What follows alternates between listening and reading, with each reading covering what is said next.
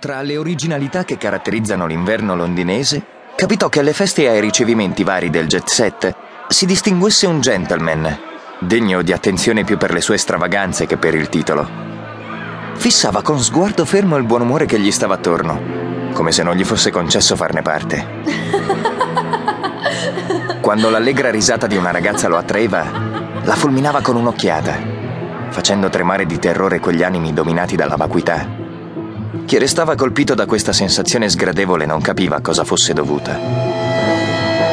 Qualcuno pensava che fosse a causa dei suoi occhi di colore grigio spento, che quando osservavano un volto pareva che non fossero in grado di comprenderlo, né tantomeno di capire l'essenza di quella persona, ma rimbalzavano sulla guancia, come fossero un raggio pesante come piombo, schiacciando la pelle del viso senza riuscire a penetrarne all'interno. Per queste sue peculiarità era invitato a tutte le feste. Tutti volevano incontrarlo. Coloro che non temevano le emozioni forti, ma che invece erano spesso preda della noia, erano ben felici di avere a che fare con qualcuno che riuscisse a interessarli.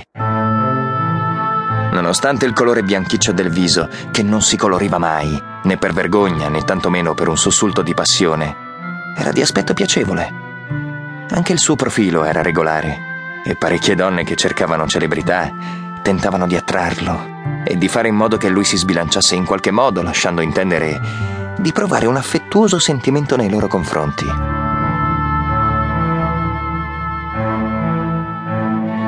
Lady Mercer, che dopo essersi sposata si era costruita una pessima reputazione e compariva nelle chiacchiere dei libertini che si incontravano nei salotti, decise che avrebbe provato a conquistarlo e se escludiamo che abbia indossato gli abiti di un saltimbanco, fece qualsiasi cosa per irretirlo, ma non ci riuscì.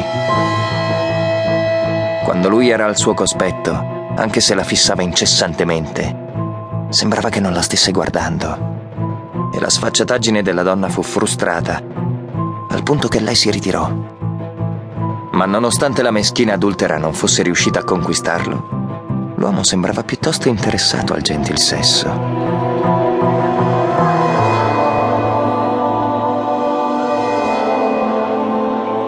Osservando però il suo modo formale di parlare con la moglie irreprensibile e con la sua innocente figlia, veniva da chiedersi se gli fosse mai successo di fare la corte a una donna.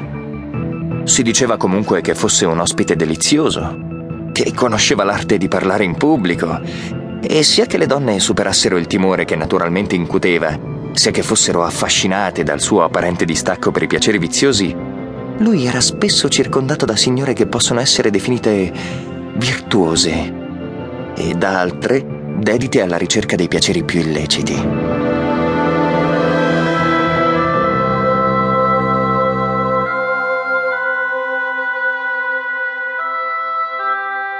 Più o meno in quel periodo era giunto a Londra un giovane gentiluomo di nome Aubrey. Era orfano e senza genitori sin dall'infanzia.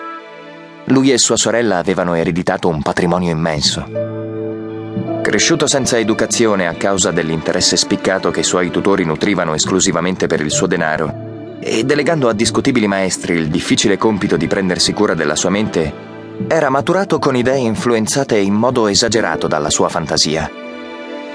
Aveva un fortissimo senso romantico dell'onore e dell'onestà, che ogni giorno danneggia, anzi distrugge tanti giovani con scarsa esperienza. Pensava che l'onore fosse ben considerato da tutti e che il vizio fosse stato inventato tanto per movimentare la vita come capita di leggere nei romanzi. Credeva che la povertà di chi vive nelle catapecchie riguardasse solo la semplicità dell'abbigliamento di questi cosiddetti mendicanti, che possedevano indumenti che, anche se caldi, rispondevano alla fantasia del pennello di un pittore, che li aveva immaginati spiegazzati e con rattoppi multicolori. Pensava anche che le utopie dei poeti rappresentassero la realtà della vita. Era di bell'aspetto, leale e ricco. Ecco perché quando compariva nei salotti che contavano, erano parecchie le madri di famiglia che cercavano la sua attenzione. E così le loro figlie, i cui sguardi si accendevano quando lui era nei paraggi e si rivolgeva a loro. E questo lo spinse a credere di possedere pregi e meriti che in realtà non aveva.